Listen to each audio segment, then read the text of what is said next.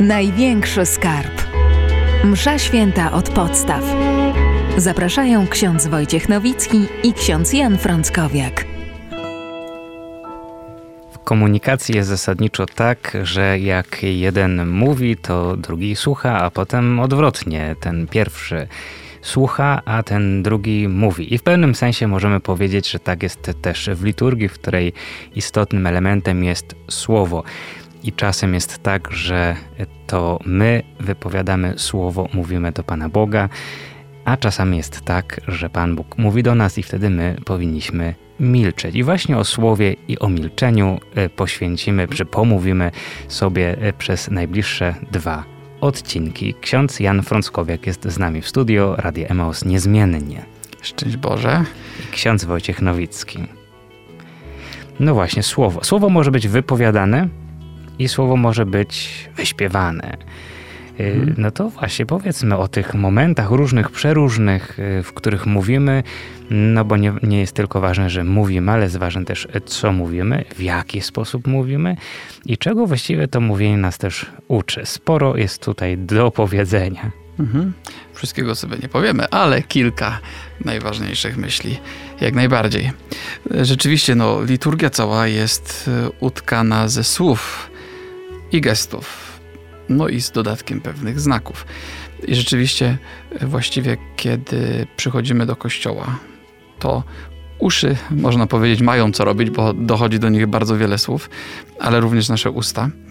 E, I stąd e, dzisiaj właśnie kilka słów o mówieniu.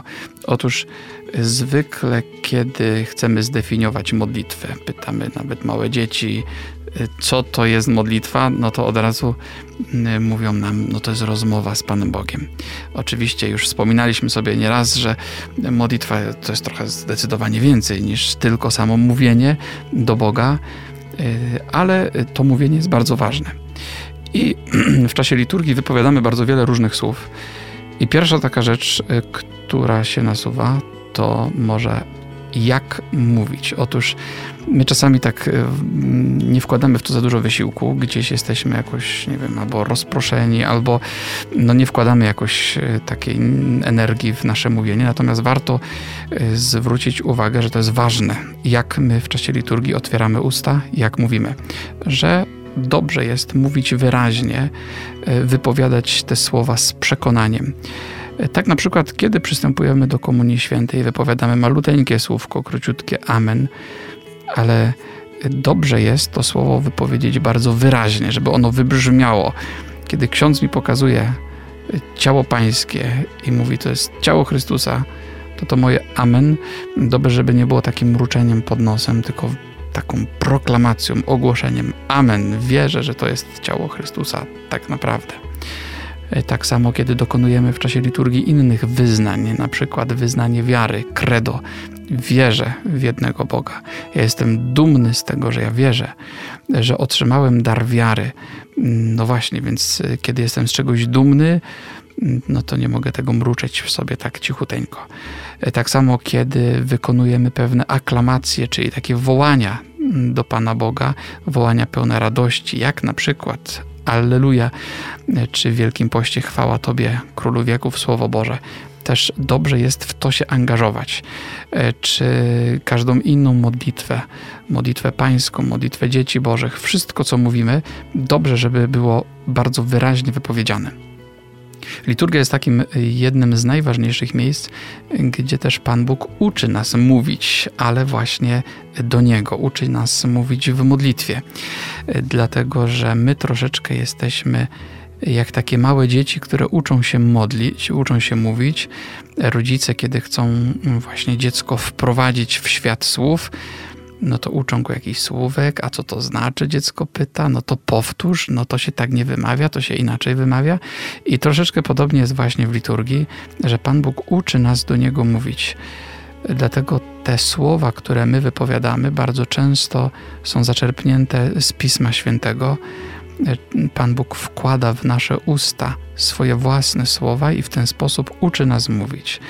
Bardzo podoba mi się zawsze to, co czynimy w czasie psalmu, nasze psalmy w liturgii nazywają się psalmami responsoryjnymi, czyli takimi, które zawierają responsorium, czyli to, co potocznie nazywamy refrenem, ale responsorium to mm, oznacza coś, co od, czym odpowiadamy.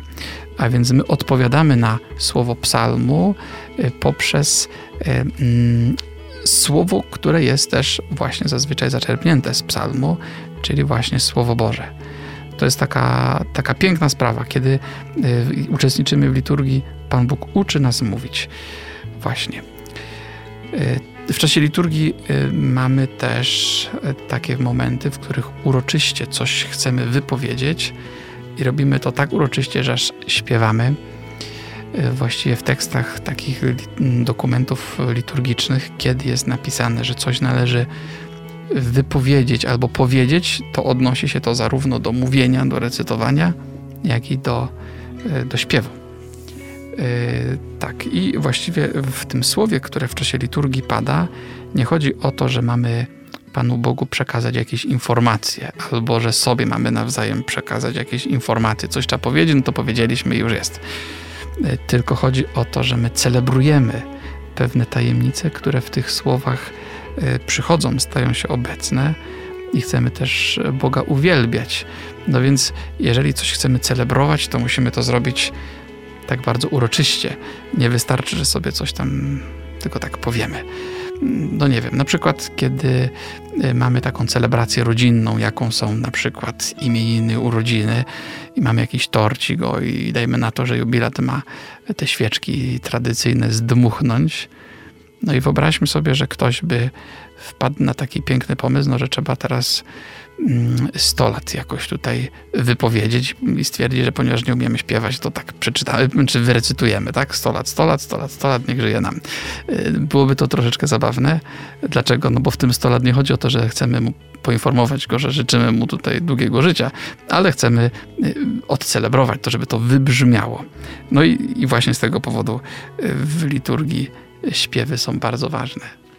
Tak samo przyszło mi od razu do głowy, jak są różne uroczystości, chociażby sportowe.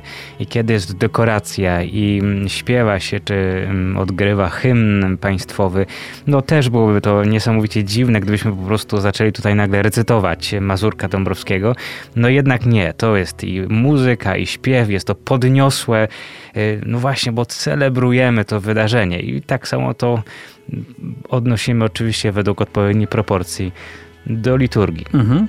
No, dlatego e, często mamy taki zwyczaj w kościele, że powtarzamy takie zdanie świętego Augustyna, bardzo sławne.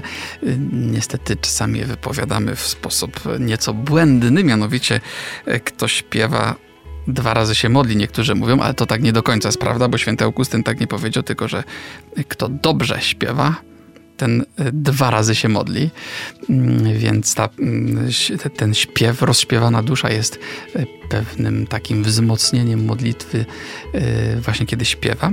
To, to tylko nie chcielibyśmy zniechęcić teraz słuchaczy, bo jak ktoś uzna, że o, nie ma daru śpiewania, to nie będzie śpiewał, bo może to dobrze to niekoniecznie znaczy perfekcyjnie według mhm. nut, tylko dobrze to na przykład z zaangażowanym sercem. Oczywiście, jeżeli ktoś zupełnie nie umie śpiewać, to też niech śpiewa, ale tak troszeczkę ciszej, żeby nie przeszkadzać przynajmniej innym, żeby to było śpiew jego duszy, ale żeby nie przeszkadzał tym, którzy są naokoło. To też jest, myślę, ważny wymiar miłości bliźniego. Ale też czasami się okazuje, że można się jednak troszeczkę poduczyć i że to nawet nie wychodzi tak źle. Inne takie przepiękne zdanie świętego Augustyna odnośnie śpiewu to kto kocha, ten śpiewa.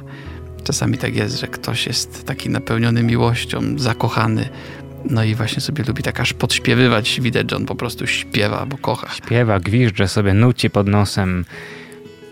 Mhm. Tak właśnie.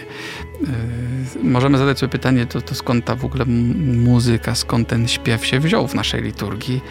No, historia jest dość e, długa, a właściwie zaczyna się zanim zaczęła jeszcze liturgia chrześcijańska, dlatego że śpiewanie było już obecne e, w liturgii zgromadzeń synagogalnych w judaizmie.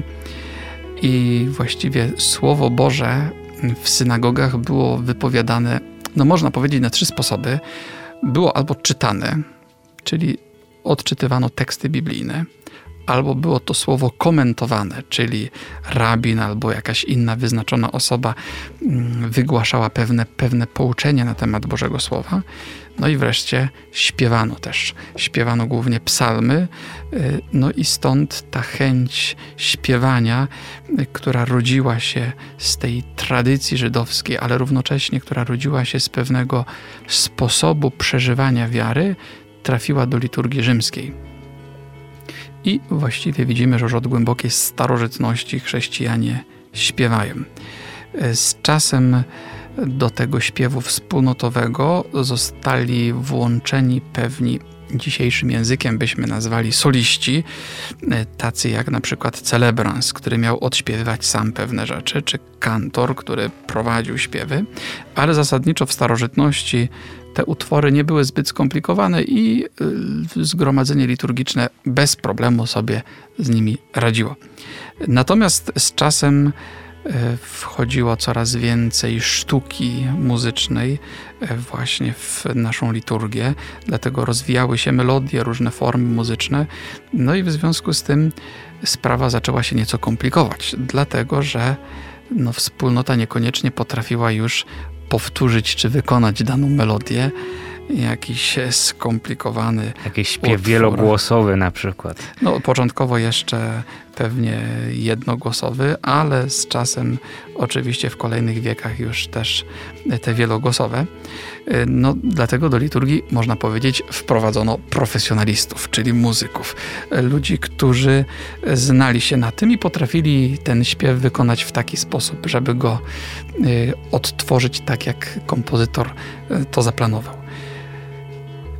Stąd właśnie pojawiły się schole, no z czasem chóry, czy pewni soliści już tacy wykonujący bardzo profesjonalnie tę muzykę. Y, Sobór Trydencki ujednolicił troszeczkę naszą muzykę w liturgii i w sposób szczególny uwypuklił scholę gregoriańską jako takiego głównego wykonawcę, aczkolwiek także już w renesansie e, pojawiła się polifonia, którą Sobór Trydencki też jakoś tam dopuszczał przynajmniej. E, z czasem jednak te utwory polifoniczne tak bardzo się rozwinęły i stały się już tak skomplikowane, no, że powstały całe utwory które straciły taką ścisł, taki ścisły związek z liturgią. Mamy wspaniałe msze e, w wykonaniu różnych sławnych kompozytorów, później barokowych i w kolejnych epokach. No i właściwie tę mszę można wykonać albo w czasie liturgii, albo właściwie jakby tej liturgii nie było, też można było je wykonać. Przepiękne msze mają swoją taką myśl, nie tylko artystyczną, ale też teologiczną. Natomiast no, z czasem ten związek faktycznie z liturgią się mocno poluźnił. Stąd to znane przysłowie ksiądz swoje, organista swoje. Każdy robił swoje w czasie liturgii. Sobór Watykański II w czasie w XX wieku jakoś tak chciał to troszeczkę uporządkować i przywrócił muzykę jako taki integralny element liturgii, że właściwie muzyka już nie jest jakimś dodatkiem, czymś, co tak równolegle gdzieś się pojawia, ale jest po prostu y, integralną częścią liturgii, czy jest kawałkiem liturgii bez tej muzyki. No ta liturgia, y, przynajmniej w wersji już śpiewanej, by nie zaistniała a przynajmniej powinien być, bo czasami są i też bardzo rozbudowane utwory które możemy na takich bardzo uroczystych liturgiach spotkać, ale no, liturgie wyjątkowo uroczyste rządzą się też w jakimś sensie swoimi prawami.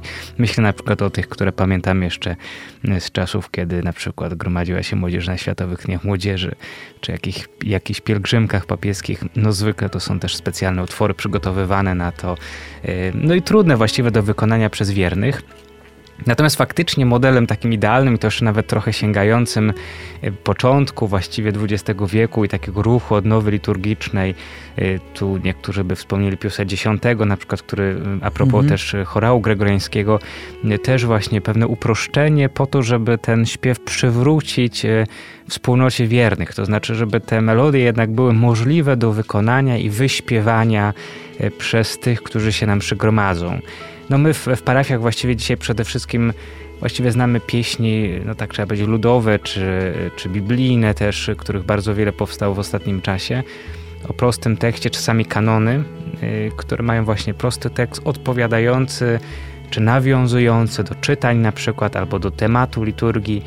No i myślę, że ważne jest to, żebyśmy się w ten śpiew też właśnie angażowali, bo to nie jest tak, że tam sobie organista gra i śpiewa i umila nam czas na liturgii, tylko to jest też wyraz naszej modlitwy. Mhm.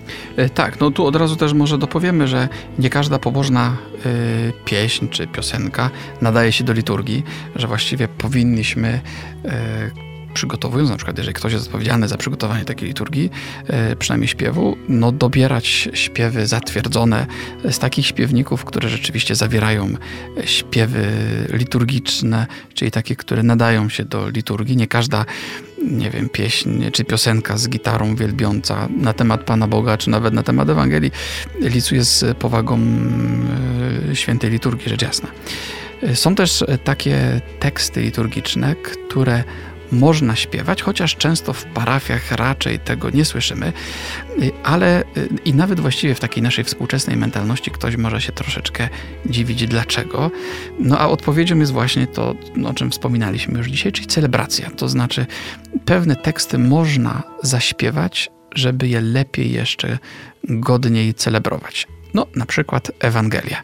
Ewangelia zazwyczaj jest głoszona w formie recytowanej, byśmy powiedzieli, ale Istnieją też e, przekazane nam przez tradycję piękne melodie, e, w, które są do wykorzystania i można je e, właśnie użyć, głosząc Ewangelię. Diakon czy ksiądz, który Ewangelię czyta, może ją też zaśpiewać. Pewnie w praktyce parafialnej to najczęściej spotykamy się z tym w czasie procesji Bożego Ciała, kiedy to przy ołtarzach poszczególnych księża czy diakoni wyśpiewują właśnie te cztery teksty mówiące o Eucharystii.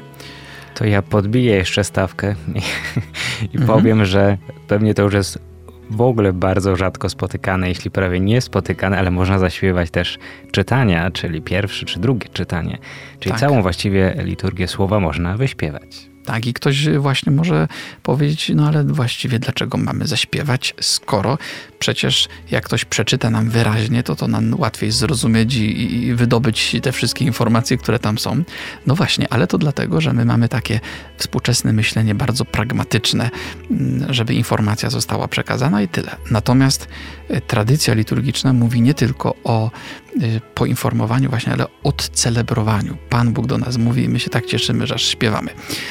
No jest jeszcze pewnie kilka takich miejsc, czy takich tekstów niezwykle istotnych, które można śpiewać i też raczej rzadko się to zdarza, na przykład słowa przeistoczenia. Y, czyli te takie centralne słowa modlitwy eucharystycznej, opowiadające o ustanowieniu Eucharystii, właśnie kiedy Pan Jezus bierze chleb i mówi bierzcie, jedzcie, to jest ciało, potem bierze kielich i mówi bierzcie i pijcie, to jest moja krew. No właśnie, to te słowa można też wyśpiewać. Pewnie czasami, gdzie niegdzie można się z tym spotkać, zwłaszcza przy okazji większych świąt takich w roku. Ja powiem, że osobiście mam taki zwyczaj, że jeśli to jest możliwe, to staram się w Boże Narodzenie i w Wielkanoc te słowa przeistoczenia zaśpiewać. W niektórych parafiach też e, śpiewane są te słowa Wielki Czwartek podczas mszy Wieczerzy Pańskiej, kiedy jest taka koncelebra parafialna, jeżeli jest większa liczba księży, czy jeżeli jest sam ksiądz proboszcz, to sam. I wiem, że niektórzy kapłani właśnie w, przy tej okazji śpiewają, żeby pokazać, że to jest właśnie ten dzień i my teraz szczególnie się cieszymy z tego, że mamy Eucharystię e, wśród nas. Jest też taki jeden element, który zwykle recytujemy, mówimy wspólnie, głośno, mam nadzieję, że z przekonaniem, ale też go można zaśpiewać i e, przynajmniej jak był rok wiary, pamiętam, to, to była taka sugestia nawet, żeby śpiewać ten element, czyli konkretnie wyznanie wiary, credo. Mhm, tak to czasami wymaga troszeczkę takiego podszkolenia się, bo e, wydaje mi się, że w Polsce wyznanie wiary nie wszędzie jest e, jakby w tej wersji wykonywanej, wersji śpiewanej i nie wszystkie wspólnoty pewnie znają jakąś melodię, którą byłyby w stanie odtworzyć. W niektórych wspólnotach jest to możliwe, a w niektórych pewnie jest to jakieś wyzwanie jeszcze. Tak, no są też takie słowa, których nawet nie wolno, czy przynajmniej nie powinno się recytować i powinno się je zawsze śpiewać, a jeśli ktoś y, ich nie jest w stanie zaśpiewać, to w ogóle powinien je opuścić. I tu może kogoś troszeczkę zdziwimy z naszych słuchaczy, a mianowicie chodzi o werset Alleluja właśnie przed Ewangelią. Tak zwana aklamacja przed Ewangelią. Oczywiście w Wielkim Poście jest inna. Y, właśnie, to, to y, Alleluja, skąd się wzięło i co ono oznacza? To oczywiście tutaj już wchodzimy w język hebrajski, w tradycję żydowską. To o skrót od Hallelujahwe, czyli wychwalajcie Pana. Y, to był starotestamentalny okrzyk radości na cześć zbliżającego się Pana, który zbawia człowieka. No i Dlatego y, w Ewangel- przed Ewangelią, w czasie liturgii chrześcijańskiej, ten okrzyk chrześcijanie od samej starożytności powtarzają, dlatego że cieszą się, iż jest z nimi Pan, który przychodzi w swoim słowie jako Zbawiciel, który ich wyzwala. Y, tak, y, właśnie w ten sposób witamy Jezusa, który przybywa obwieścić swojemu ludowi dobrą nowinę i cieszymy się, bo chcemy i wiemy, że to ma się dziać, że ta Boża moc zawarta w Słowie, ona będzie działać podczas naszego, naszego życia w dalszych dniach po właśnie tej mszy świętej. Zresztą e, w, w, dawnych czasach był taki zwyczaj, który gdzie nie gdzie się pojawia, a mianowicie Wigilię Paschalną e, po Wielkim Poście następowało powitanie Alleluja po przerwie, a przed Wielkim Postem była praktyka żegnania, e, czy takiego nawet mówiono pogrzebu Alleluja. Ten pogrzeb Alleluja e, polegał na tym, że wykonywano właśnie tak uroczyście, ale dwukrotnie ten śpiew. Natomiast ponowne powitanie e, to przed Ewangelią Wigilię Paschalną kiedy śpiewano na taką bardzo uroczystą gregoriańską melodię trzykrotnie, e, trzy razy po trzy właściwie ten śpiew Alleluja. I właściwie w ostatnich czasach ta przynajmniej tradycja witania ponownego e, tego śpiewu Alleluja się pojawiła czy odradza. W naszej poznańskiej katedrze już któryś rok z rzędu mamy taki zwyczaj, który zaczerpnęliśmy z ceremoniale episkoporum, czyli z takiego podręcznika, jak powinna wyglądać liturgia z udziałem biskupa, kiedy to diakon po ostatnim czytaniu przed Ewangelią gdy zapada cisza w katedrze, wypowiada takie, mm, takie słowa, oznajmiając uroczyście biskupowi i całemu zgromadzeniu, czcigodny Ojcze, rozpoczynamy śpiew wielkanocnego Alleluja. I wtedy następuje śpiew na taką niezwykle trudną melodię, którą nie każdy jest w stanie powtórzyć, ale przynajmniej każdy czuje, że to jest naprawdę uroczyste wydarzenie. No właśnie, i skoro to Alleluja jest y, okrzykiem, no to tak jak trochę z tym naszym 100 lat, nie wypada, żeby ten okrzyk recytować.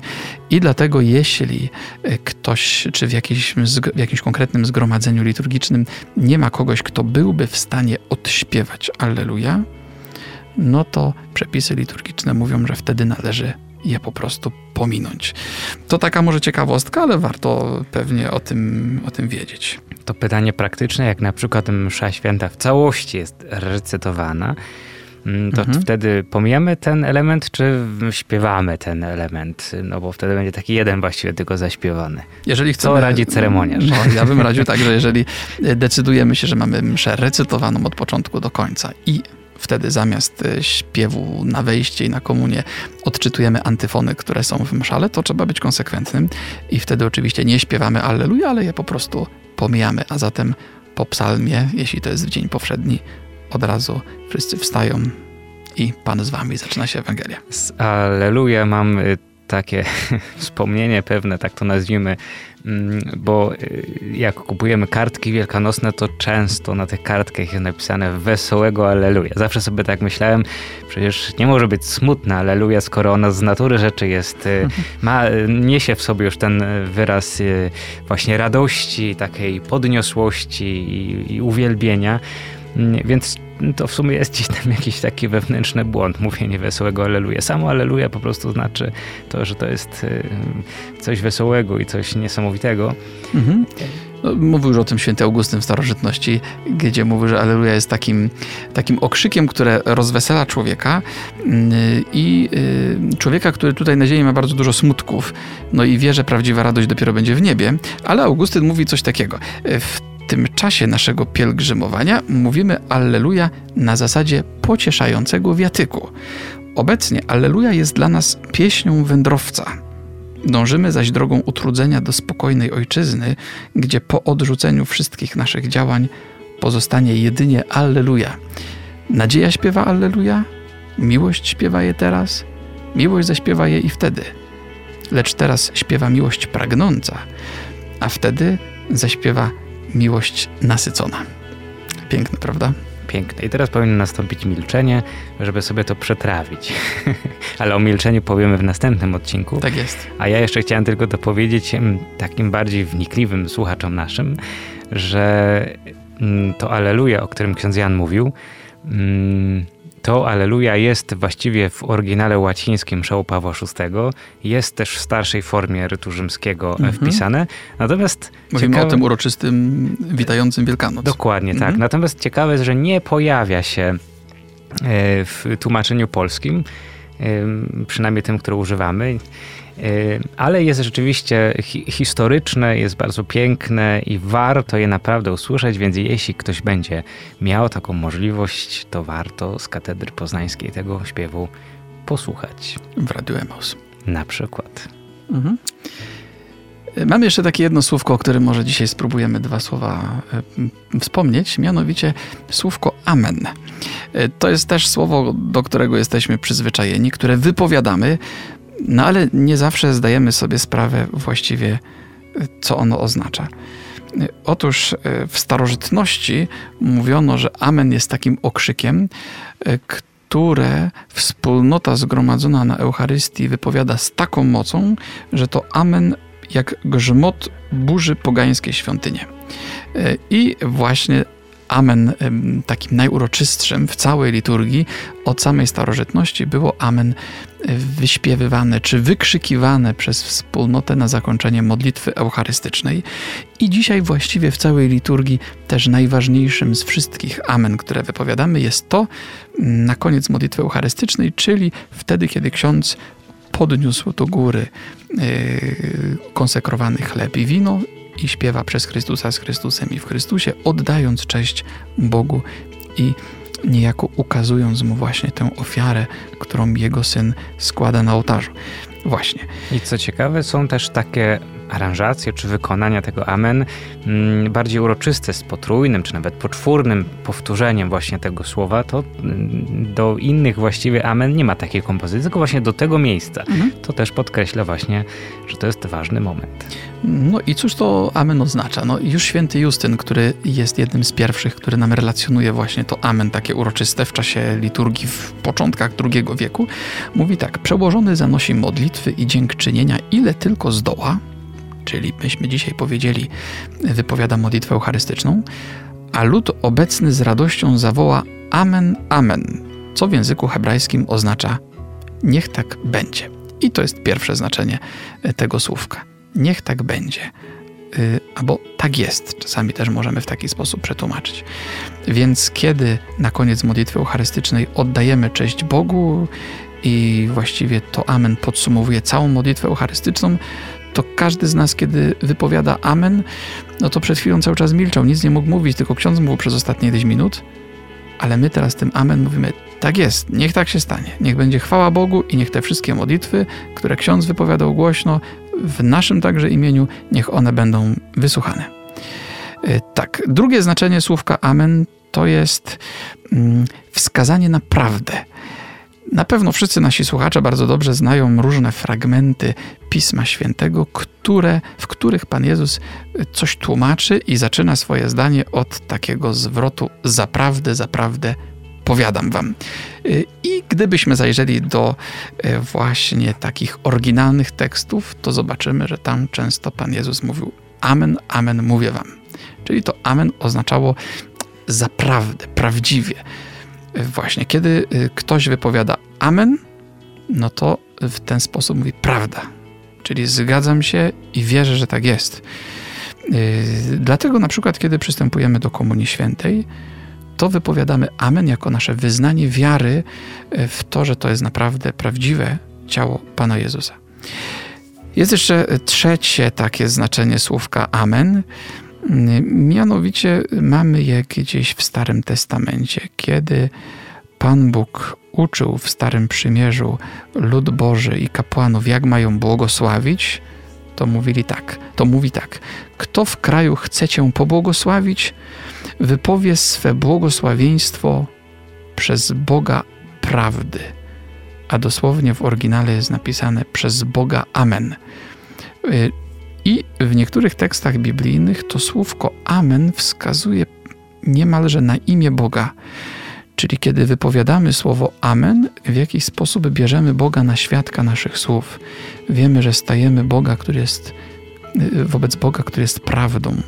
I y, że równocześnie, kiedy wypowiadam Amen, y, to wchodzę w jakąś przestrzeń szczególnego Jego oddziaływania. Zanurzam się w Jego świętej obecności. Tak, to są takie podstawowe znaczenia tego słowa. Kiedy je wypowiadamy w czasie liturgii, to chcemy w ten sposób wyrazić, że pragniemy brać udział w tym, co tam się dzieje, że chcemy wraz z modlitwą, którą zazwyczaj wypowiada ksiądz, a my właśnie tylko to Amen, to wraz z tą modlitwą chcemy być porwani do nieba. Czasami to słowo jest pewną taką pobudką dla nas, że gdzieś, nie wiem, troszeczkę się zamyślimy, i mamy je wypowiedzieć i mówimy zaraz, zaraz coś się dzieje. Aha, tak, tak, zgadzam się. Dołączam się do tych wszystkich modlitw. One też się stają moimi. Mm, no właśnie. E, także możemy powiedzieć, że Amen jest też czasami taką, takim naszym osobistym podpisem pod modlitwą całej wspólnoty Kościoła. To jest przepiękne słowo, e, niesie wiele treści i może czasami też warto wypowiedzieć tak bardzo zdecydowanie. Czasami, kiedy y, uczestniczę w liturgiach wspólnot neokatechumenalnych, to one różnią się kilkoma różnymi sprawami, ale jedną z takich bardzo ciekawych różnic jest to, że uczestnicy za każdym razem, kiedy pada słowo Amen, wypowiadają to z mocą. No, nie powiem, że z krzykiem, ale z takim głębokim przekonaniem. I nawet czasami, jak w parafii się rozdaje komunię świętą, to można poznać, że ktoś podchodzący jest ze wspólnoty neukatechumenalnej, bo powie bardzo zdecydowanie Amen. Ale myślę, że to jest taka sugestia, którą możemy wprowadzać wszyscy. Właśnie jesteśmy wierzący. To Amen wyraża naszą wiarę, więc warto je mówić z całym przekonaniem. I przenieśmy to w ogóle na wszystkie słowa, które wypowiadamy w liturgii. Dobrze, żebyśmy wszystkie je wypowiadali z absolutnym przekonaniem i mocą, jako ci, którzy pod każdym z tych słów, które wypowiadają, przecież się podpisują. No więc mamy nadzieję, że y, o znaczeniu wypowiadanych przez nas słów y, powiedzieliśmy na tyle dużo, że to pozwoli właśnie nabierać większej świadomości naszym słuchaczom, kiedy będą wypowiadali różne słowa w liturgii, a nawet kiedy będą wypowiadali tak krótkie słowa jak Amen, y, krótkie, ale jakie, jak, jak bardzo treściwe. Więc życzymy w takim razie owocnego przeżywania y, kolejnych liturgii. Mam nadzieję, że coraz bardziej owocnego przeżywania, a ja przypomnę, że my za tydzień powiemy sporo o milczeniu. O milczeniu, czyli o tym, żeby nic nie mówić. Ale to, żeby nic nie mówić, to trzeba najpierw sporo powiedzieć, żeby zrozumieć, dlaczego warto nieraz milczeć. Do usłyszenia zatem. Do usłyszenia. Największy skarb. Msza święta od podstaw.